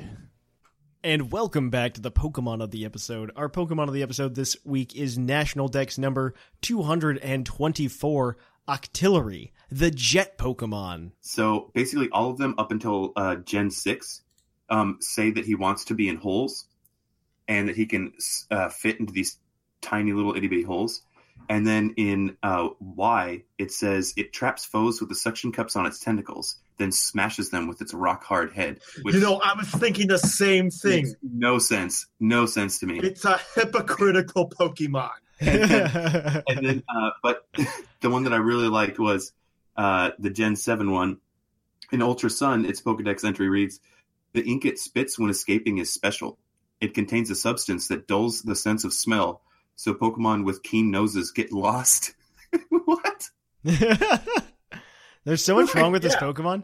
I feel like, okay, so the beta art was leaked recently, and it looked way cooler in that. It makes more sense for it to be Octillery. One, for it to have a hard head. That's that's more reasonable with the old design, where he's definitely dressed up like a Sherman tank. And I, I like that one a lot better for a lot of these Pokedex entries. And it's definitely one of those things where you can tell they write Pokedex entries with older designs in mind sometimes, it seems like. Um, where they're just like, yeah, we were developing this Pokemon, this is what happened. Oh, you probably can't see that anymore, can you? And that that's kind of the insight I gained from that. Uh, they also call him the Jet Pokemon, which I don't understand whatsoever. Like, if you're going to call him anything, like, call him the Artillery Pokemon, or call him the, like, the Tank Pokemon or something like that, you know? I feel like that's better than the Jet Pokemon. Or the Whistling Pokemon, because he always looks like he's whistling. so, so despite having a rock-hard head and still being able to fit into tiny holes, keep in mind that this Pokemon's evolutionary line, it makes perhaps the least amount of sense from any other, because it goes from what a Pokemon based on a remora, which is a type of parasitic fish, to an octopus. Yeah, that makes sense Which to me. Which is a cephalopod. It, it makes, makes sense. no sense. How does it make sense? Explain how that makes sense, Thatch. Uh, because they both, one's a gun and one's a tank. Duh. Oh, they can both stick to things. my my rationale is, if I wanted my gun to evolve, I would totally see it evolving into a tank. And they found a way to do that. So if you were just like, man, Octillery's so cool, I can't wait to use him competitively. Oh, oh, do I have something for you? So Octillery's base stats are a base seventy-five in H P, a base one oh five in attack, base seventy-five in defense, base one oh five in special attack, base seventy-five in special defense, and a solid base forty-five speed. So, of course, you know this puts him in the P U tier, where every mono water type belongs that isn't, like, I don't know, Wailord or something. But Thatch, it gets Bullet Seed and Rock Blast. Does it not have Skill Link? No, his abilities are absolutely awful. Uh, so, so it has, it has base forty-five speed, and it's called the Jet Pokemon? Yeah, isn't this even worse? So... He gets he gets snipe. So the only good ability he gets is Sniper. Uh, let that be noted. So for those of you who don't know, Sniper gives you a times two for critical hits, or yeah, two uh, actually two point two five on critical hits instead of one point five. So that's good. Um, however, his other abilities are Suction Cups, which isn't very good except in an out of game scenario. If you want to try to do something like chain fishing in Pokemon, that's what you would do with that. Um, and then. Moody is banned in most formats, it turns out. Um, you can't use Moody because it just randomly boosts stats, and the most notable of which being Evasion, which is a problem. Uh, his move pool is actually not bad, though. He's got coverage of pretty much every type. That makes him all right. His special move pool is definitely deeper than his physical move pool, so you typically run him as a special mon, but you could definitely run him as something physical. You could run an Adamant Octillery if you wanted to, and it would almost work. But Choice Specs is probably the way to go. Slap a Modest on it. Uh, you want to go Hydro Pump, Fire Blast, Energy Ball, Ice Beam. I think that gives you really solid coverage, actually. Um, I think the only thing you can't hit with that is um, our Fairy types. But you're in U U, or in P U. Never mind, not U U, P U. What Fairy types are there? Probably none. Uh, Fairy types are good. Yeah, Fairy types are good. I don't know how many are actually in P U. I think it's very, very minimal. Uh, maybe Wigglytuff's down there. Wigglytuff might be there. So watch out for those Wigglytuff. You might, it doesn't matter because you have Flash Cannon anyway. So you could always run Flash Cannon or Gunk Shot even if you want to run physical Octillery. Uh, I think he also gets Sludge Bomb. Actually, he gets Sludge Bomb. Don't run Flash Cannon. Run Sludge Bomb. That's far better. Uh, unless you're worried about those Ice-type Pokemon that are just flooding P U, but you have Fire Blast, so... And Rock Blast, yeah. It does have good coverage. It has really good coverage. The problem is he's got terrible defenses. And speed is just awful. Yeah. I want I want a Mega Octillery. That's what I want. Okay, only only if it turns into something... sixteen, give him sixteen legs, um, a big, huge kissy face, and uh, like make his uh, his uh, his bulbous bulbs... that don't even look like suction cups, uh, make them even bulbier. I really want an Octillery. Uh, so I, I love Octillery in the anime every time it shows up because I think almost every single episode an Octillery is like focused on in the anime. It's just incredibly depressed. It's like the Eeyore of Pokemon. Yeah, well, like it's just incredibly depressed. I think the first time Octillery was in the anime was in Gen two, obviously, in the Gold and Silver when they were in the Whirl Islands. And the reason Octillery's at the forefront is because it's a Remoraid that had just evolved. And so it's in this dilemma of, hey, I can't hang out with my Remoraid friends anymore. Uh, I am now an Octillery. I do everything through the same hole. And he's, and he's, but like, he's just like super depressed the entire time. Depressed Octillery. I'm gonna breed one and name it Eeyore now. So the only that's a more descript apt description, I think. Instead of the Jet Pokemon, let's call him the Eeyore Pokemon, right? uh, I think the good. I think where Octillery shines the most, though, in the Pokemon universe, has to be the T C G.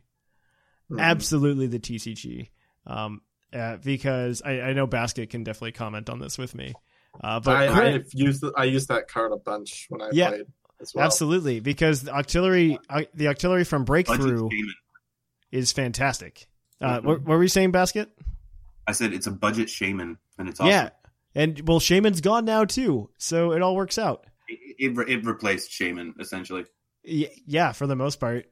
Yeah, Octillery for those is a stage two card, ninety H P, nothing fantastic. Its its attack is garbage. It's two water energy and a colorless, so you can use the move Hug for forty damage, and the defending Pokemon can't return, can't retreat. And I mean, who you want it to retreat because it's probably going to kill you otherwise. Yeah, uh, but that's not the reason you play Octillery. It's for its ability Abysmal Hand, or Abyssal Hand. My bad. Um, where once per turn before you attack, you can draw cards in your hand until you have five. Uh, my favorite way to use this is still in the Gardevoir G X deck right now, where you can bring in a Gallade with Premonition, also from Breakthrough, and you can actually take the top five cards of your deck and order them however you want to make sure you get the most uh, the most out of the top five cards you draw. Because you, you could say you have like one card in your hand, so you can't draw all five. You're only going to draw four cards, but you can make sure that the top four are the ones that you want out of the top five. So yeah, that's not that's, that's not, not a bad that's not a bi- bad uh, wombo combo. I think that's what the person who won Worlds last year did. Actually, I think he ran the Gardevoir G X deck with the uh, what's it called? He ran Gardevoir G X with um Gallade. with Gallade. Yeah, yep. Because there's no, I don't think there's ever a reason to run more than three G Xs in your deck personally of any one Pokemon. Just because, I mean, if your opponent K Os three G Xs, yeah, they've won. That's the game. So why would you ever yeah. want to run four Gardevoirs in your deck unless you're worried that three of them are getting prized? And if they are, you're already done. Like, that's game. Pretty much. Pretty much. I don't know. In a Gardevoir deck, you might still be able to pull that out here, but yeah, somehow you just you'll just grab a, you'll you'll draw the Gallade and then uh, grab the other grab like two Gardevoir right out of the gate or something. Uh, shiny Octillery is gold. Oh, he is. He's actually, he's one of the not bad shinies because most shinies are bad now. Most of them. It makes me feel bad on the inside because most shinies. I, I, what do you mean now? I feel like uh, the newer shinies are better because they're not just, you know, inverted. Yeah. So I, I agree with you. The Gen seven shinies are really good uh, because they're not inverted. But what I mean is when we went to three D and X and Y, a lot of shinies kind of just got like faded out. Uh, I think the best example with this is, I mean, if you're at a computer screen right now, go look at Shiny Lantern. Um, oh, that, yeah. That's going to make your heart hurt because Shiny Lantern used to look so cool in sprite art. It was this nice purple color. And then if you look at Shiny Lantern now in Gen six, it's just kind of like this faded blue. Yeah. Like, like I, it was like, it, if you're, if you're, shiny hunting for one, you could easily miss it even if you've seen the last thirty. You know what I mean? Like, yeah, it's ridiculous. But there's a lot of Pokemon right. shinies that got kind of washed out like that, and that's that's my problem with it. Just they did something with the palette swaps when they went to Gen six that didn't quite work out the way that we had all hoped. So yeah, Gen seven the, Gen seven they make, turned all the green oh sorry Oh, Gen eight, make all the shinies great again. That's all I wanted to say. Oh, I was going to say that they made all the... in, in Gen seven, they made all the green uh, shinies like a like a baby poop pea soup color instead uh, of like brighter green. That's an apt uh, description. But yeah. Anyway, the real reason we chose Octillery as the poke of the episode is because of the Splatoon two Octo expansion. Honestly, yeah. I've been playing a lot of that, and I was just like, we need a Pokemon of the episode. This one reminds me of what I've been doing recently. Yeah, it's fun. Yeah, it's a really good expansion. Mm-hmm. No, it's fun. Splatoon. If you play Splatoon, definitely. And if you play it's... Switch games, you can come to our Discord server. Plug. Uh, yeah, come play with us. Don't say it like that, but yeah. Come and hang out with us and play Splatoon. Oh, I right. need more friends. All right, that is going Thatch to be. Doesn't talk to me unless I'm on the podcast with him. You could talk to me. You just have to ask. You're scary over text. uh, I'm dismissing. Oh. All right, let's move on. All right, that's going to be it for the Pokemon of the episode. Let's kick it on over to the mailbag. It's mail time. Time for the mailbag. Send in your emails.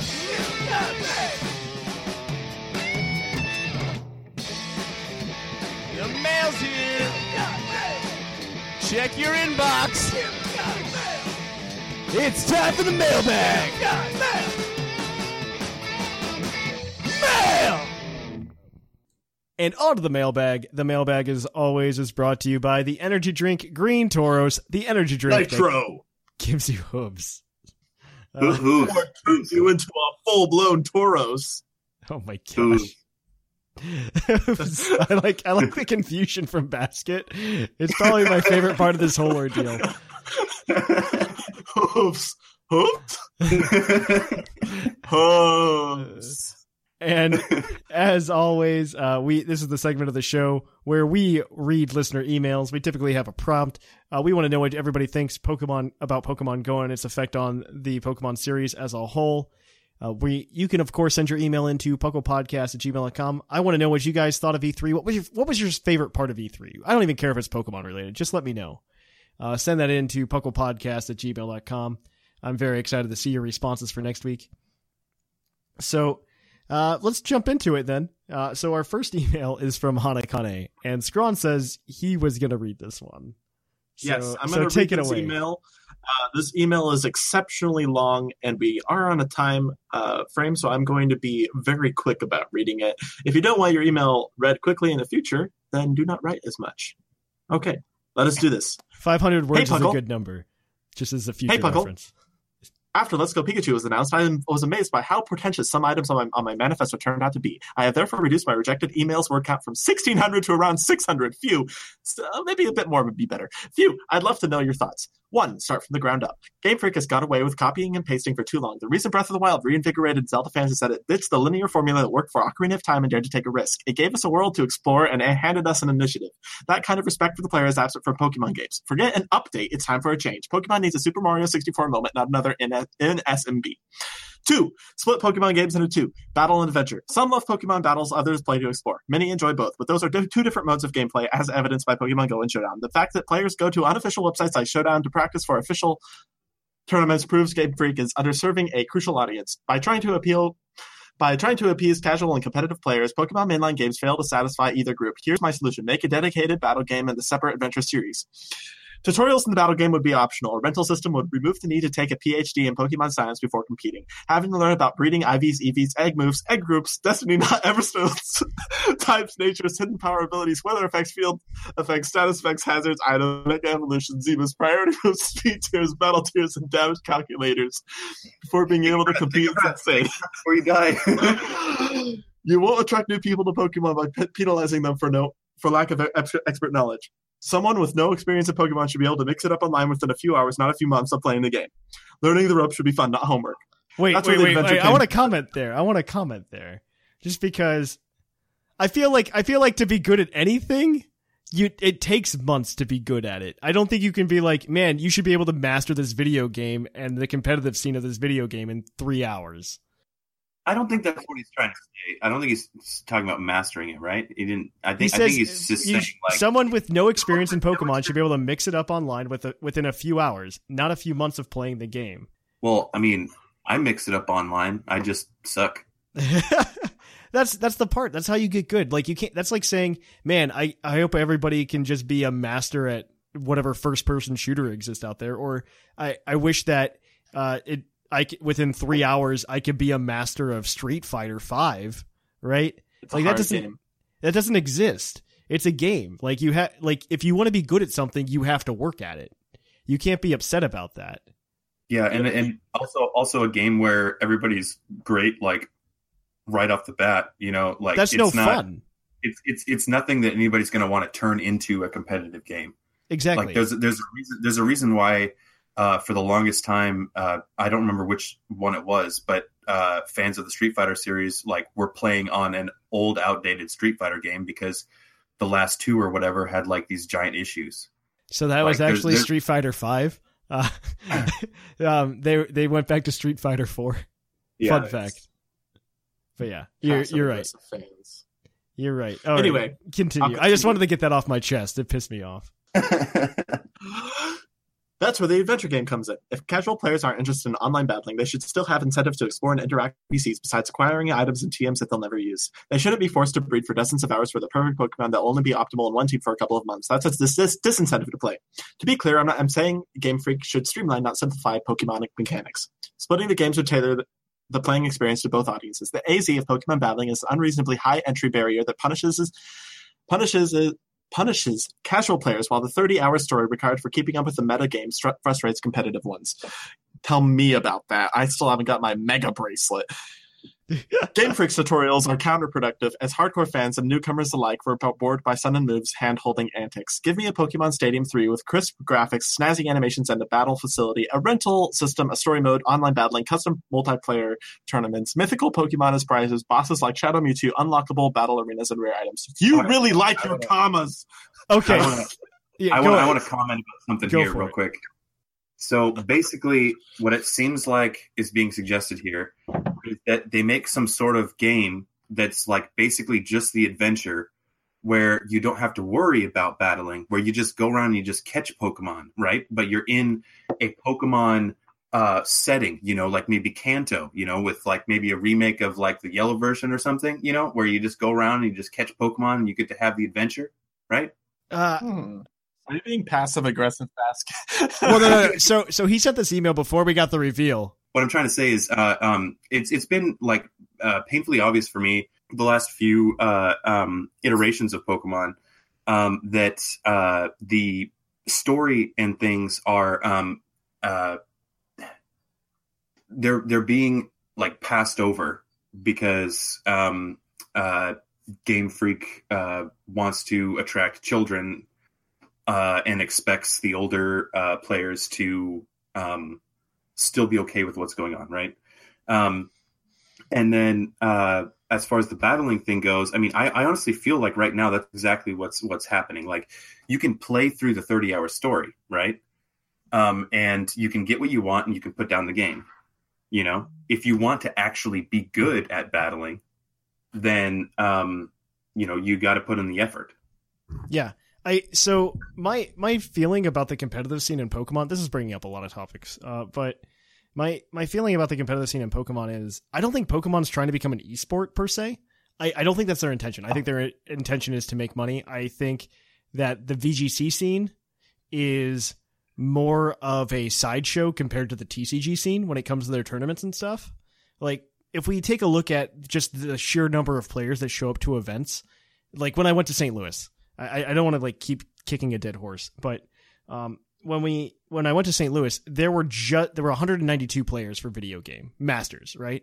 There were a thousand for T C G masters, so I they're definitely making their money from the T C G players. I don't think they care that much about the video game players and their competitive scene, right? Uh, I don't see Pokemon as actively trying to foster a competitive scene. Uh, in my opinion, if they did, they wouldn't have seasons like where, like the one that we're probably about to walk into, where it's bring two legendaries of any kind you want, right? And then you end up seeing Ultra Necrozma just destroy the scene. Um, I really yeah. think that the kind of person they want to come to that is they want an actual Pokemon fan and not somebody who's just a fan of the mechanics of the chess game that goes on in Pokemon. Uh, that that's my big opinion of it. Um, it I think. They in their mind, in their mindset, and in mine personally as well. I prefer it if it's some like I'd rather play a guy who was not super like as good at the game as they possibly could if they were just like solely simulating everything, right? But rather just, hey, I played through this game because it's fun. I really like Pokemon, so I decided to jump into the competitive scene with it, right? I'd much rather play that person than man. I sat down at my computer and I played seventy-two rounds of Showdown. I know that if I use Brave Bird with my Crobat, I am going to do fifty-six point three percent damage max. That's um, really close to comic book just, guy from The Simpsons. I was just going to say, I was just going to say that was perfect. That was right? absolutely perfect. Right. Yeah. And so oh, wow. Right, that, that's my that's that's, that's that's that's that's my feeling with the competitive scene in Pokemon. I'd much rather play somebody who's into the whole franchise than somebody who's just into that one tiny aspect. I know you get this in the T C G as well. You'll get people who don't even know Pokemon names, but they want to play the card game because it's a cheaper version of Magic, and they'll go play that, right? Um, but yeah, I've said it before and I'll say it again, but the Pokemon T C G is harder than Magic in my opinion. Uh, that's fine. I don't know. I never played Magic and I don't ever plan on it. Um, so, but yeah, go, go ahead, finish this off. We're almost done. All right. New game does not equal one hundred new Pokemon. Despite looking cool, each new batch of Pokemon dilutes the value of existing ones as they pass from today's must-haves to yesterday's has-beens. Stop dumping eighty Pokemon at once. Instead, add newly discovered species in the wild through periodic updates. That would preserve the value of old Pokemon and get us excited about new ones. Players wouldn't be overwhelmed by a pile of new Pokemon that reshape the metagame in one swoop. D L C could add stories and areas to existing regions. A Master Mode could, with improved A I and higher-level Pokemon, would draw in competitive players. Imagine a package called Kanto Winter, with Viridian forests covered in snow, new Pokemon forms and a reshuffled Elite Four. Parts of Seafoam Islands could freeze over, exposing previously inaccessible areas. This would transform a prepackaged, ready-made game into a living and breathing experience. The possibilities are endless, and the model will be more sustainable. Hanakane. I don't I, think I was, that's true. All right, I, I, I was okay. I absolutely and utterly disagree with the the first half of that. Um, I hate D L C, mm-hmm. one hundred percent. Um, and uh, throwing in like I, I'm not, I'm not, I'm not dismissing Hanakane's uh, argument. You know, like that's that's something he thinks would work well. I'm not attacking him. I just think personally, like from my view, like if Pokemon was like, hey, we came out with the new Pokemon game, um, but you're, but it's only going to start with the original seven hundred and whatever that we have. Um. And then we're going to drop in Pokemon later. You know, like that would just piss me off, especially um, because I would be super worried that um, the way, you know, D L C is headed, um, that that would be microtransactions. Like, oh, do you want mm. this Pokemon? Well, that's uh, that's ninety-nine cents, you know. You want this Pokemon? That's ninety-nine cents. And then once the meta, like, moves ahead, someone buys the game late, then they have, you know, like the meta's strongest Pokemon. It's like, oh, well, it's only three ninety-nine, but to get, you know, mm. uh, six of those, you're spending what, like eighteen bucks. Yeah, I so uh, my concern also is I don't think that if you drop eighty new Pokemon, that's that big of a deal, personally. Because first of all, his his main concern is that old Pokemon lose their value, and that's not necessarily true. Like I like to make jokes that in uh that if you look at Gen seven underused here, it's the Gen six O U. Um that that part it's partially true but partially not. Um there's still a ton of Pokemon that are still valued rather highly. I think honestly the one that's that's really that does really well in general is Venusaur. Like that thing's O U still. Yeah. Like it's it's Venusaur. And that's O G Gen one Pokemon. It's O U. Uh, I can pull up a tier list, and I can probably find a bunch of Pokemon. I think another staple that's been around for a while, because, I mean, for us as longtime Pokemon fans, which I know Hanakane is, uh, it, things seem shorter to us, especially in relative terms. But if you think about Gen five, Gen five came out in two thousand eleven. That's seven years old now, right? Yeah. And so a seven-year-old Pokemon that's still relevant in the meta right now, two of them I can think of, uh, Landorus and Excadrill, both of them very relevant in the meta. Um, they they are not irrelevant by any means. Um, yeah, and you've got Garchomp Gen four. Oh you've man, got, Garchomp. Uh, yeah, Garchomp has it. You've got Dragonite. Around. You've got Dragonite yeah. that's done the same thing as uh, um, Venusaur. Has just been consistently O U throughout everything. Also, think- Pelipper. Pelipper's up in O U now again because it got drizzled. I think I think the thing that he forgets is that they do do things. They in between generations they do balancing. Like that's their balancing patch. You you have to think of each gen as a patch per se, um, yeah. in terms of Pokemon, and because a lot of things got bumped up. Like Pelipper, I think is the big, biggest example. Who would have ever thought Pelipper would ever be relevant in Pokemon? Right? It was awful in Gen three. It was awful in Gen four, Gen five, Gen six, and now all of a sudden it's O U because it gets a drizzle. They're just like, hey, have this ability, Pelipper, and then Pelipper takes it and runs with it, and. I, so I I, don't, I would have to say that eighty new Pokemon at once isn't the problem. I think it's just balancing in general. Like you can be mad that Talonflame's no longer relevant, and that's fine. But Talonflame was cancer, so that's fine. uh, it's called balancing. We nerfed the crap out of Talonflame, right? We're just like your Galewing's ability is useless now. You uh, you didn't, can't do anything. Well, didn't they do the same thing as they basically did with uh, um. uh, what's his name? Uh, um, like giving giving uh, uh, the oh man uh, the defeatist thing, right? Mm-hmm. They basically gave that to um, uh, Tal- uh, Talonflame, but that's only because his best move is Brave Bird, which hurts him. Well, no, they didn't give him Defeatus. They just gave him Gale Wings, and what they did is they like nerf Gale Wings to the ground, and they said, "Well, right, that's that's what I meant because yeah. he loses health, and, and his health is the uh, is the balance for it, yeah, right? yeah. Uh-huh. That's that's what I meant. It was essentially yeah. giving him Defeatus in a exactly. different way. Yeah, it was, yeah, it's like inverse Defeatus. Yeah, it's yeah he he loses a lot, and they also came up with a lot of abilities because every single release when they announced a new Pokemon for Gen seven. Like uh, Tapu Lele was the first you see Psychic Terrain come up, and you're just like, oh, no more priority for Brave Bird, right? Um, and then you see, uh, I think the next one's Serena. You see Serena yeah. come up. She has Queenly Majesty. You can't use priority moves against her. Uh, and so you see a lot of things where it's just like, yeah, we're nerfing Talonflame to the ground. And that's the one thing, like there are, like, I wouldn't, I don't think adding eighty Pokemon at once is a problem. If you're saying that the meta gets stale, that's not true. Metas rotate literally all the time. I, I think the biggest thing, I think the biggest one you could see was in, uh, especially if you think about the V G C metas as well, they do a really good job of rotating those. And that's uh, like when we got V G C fifteen, when it was just um, Gen seven Pokemon, essentially, it was just Alola Dex. And You saw, you just saw a rotation in that meta. It just kept, it kept changing. There was no centralization. It was great.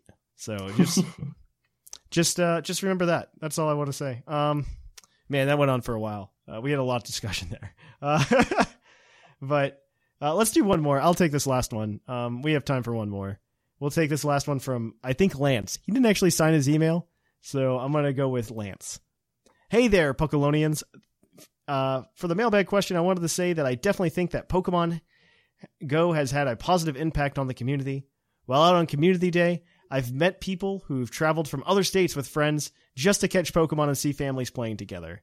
I've also met a local community of players that I can rush to meet for raids when I'm in town and able to play. I'd like to see more community-type events worked into the game, but I would love more support for the game outside of cities. Cough, cough, Pokestops, cough, cough. But I guess can't always get what you want. Well, I've got to go. The Snowpoint Gym needs its sidewalk shoveled, and it's a never-ending job. Catch you on the flip-flop.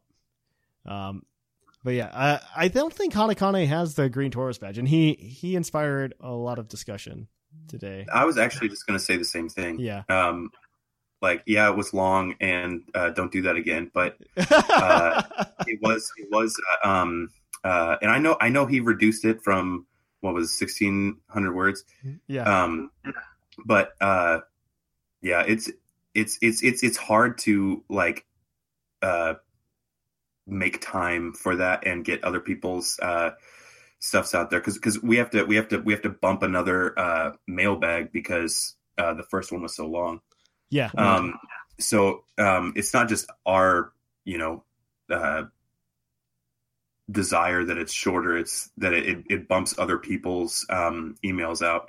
Mm-hmm. um but I do want to give it to Hanakane though because it did it did uh uh create a bunch of discussion. So yep, and it's the twenty eighteen Green Tauros badge. You yep. get the special role in our Discord server. Makes your name obnoxiously green.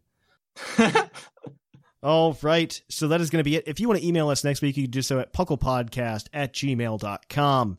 Uh, answering what was your favorite thing that came out of E three? Let us know. PucklePodcast at gmail dot com. Also, you can go ahead and uh, check out us on our social medias at Facebook, Twitter, and Reddit. All those are at puckle podcast dot com, as well as the PuckleCon schedule and order of events and pricing and everything, where we're going to be, when we're going to be there, when Scron will take a picture with you. Um, it's, it's all on puckle podcast dot com. Uh, I actually, we should, uh, no, we shouldn't get big enough heads that think people are going to take pictures with us. Um, but, uh, I mean, you can also, if, if, we'll, we'll actually get like a pre-made banner that people can take pictures of that are just a picture of us. Um, yeah. Like giving thumbs up and yeah. like smiling vaguely. Yeah. Totally. And we, we just, we just, we have one of those cutout heads. Yeah, right? Exactly. We just give them like a generic white shirt and brown, or, uh, exactly. And then they just stick their head in there and take the picture. Yes, exactly. That's how it's going to go yes. down. Uh, yes. If you want to talk to us on Discord and possibly get the Green Tauros badge roll there, you could do so by just clicking the show, uh, the invite link in the show notes. We would love to have you guys there. We have a blast there, and I love meeting all of you. Um, you can also go to twitch.tv slash the Puckle Podcast if you want to catch me or Jushiro streaming either the video game or the T C G. I think I'm going to start picking up an extra day a month just to do shiny hunts, because I think people want to watch that on Twitch. And it's, it, I also just like doing it because it's a cool way just to hang out with people on Twitch. Yeah, so that's why people like it. It's a nice little chat yeah. room while you watch someone in pain. Exactly. So we, I might start doing that. Um, and if you would like to support the show, you could do so in a couple ways. One, you can go back to Twitch, and if you have an Amazon Prime subscription, you can actually sub to us on Twitch, which will uh, help us out. We'll get like two dollars from that that month, and we'll really appreciate that. Uh, and it's free for you if you're not subbed to anybody else on Twitch. Um, you can also go to our TeePublic store and buy a bunch of t-shirts, including the PuckleCon twenty eighteen shirt, so that even if you aren't at PuckleCon, you could feel like you're there when you're either watching the YouTube highlights or the stream. We don't know which one of those is happening yet. Uh, and then you can more directly support the show by going to patreon.com slash Puckle Podcast, and we'll, of course, give you a bunch of sweet perks there. If you're at the ten dollars tier, you get some cool custom T C G cards. This month, it is the Bocephus card.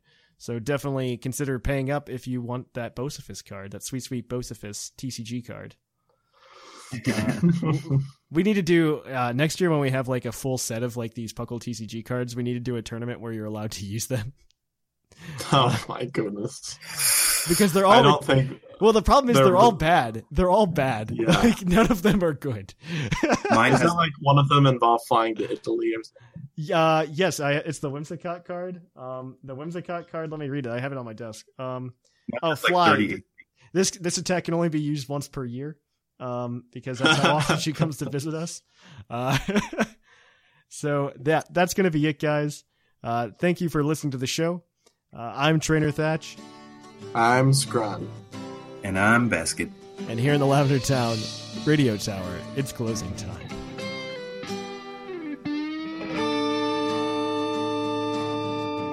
It's closing time in Lavender Town. Time to say our goodbye.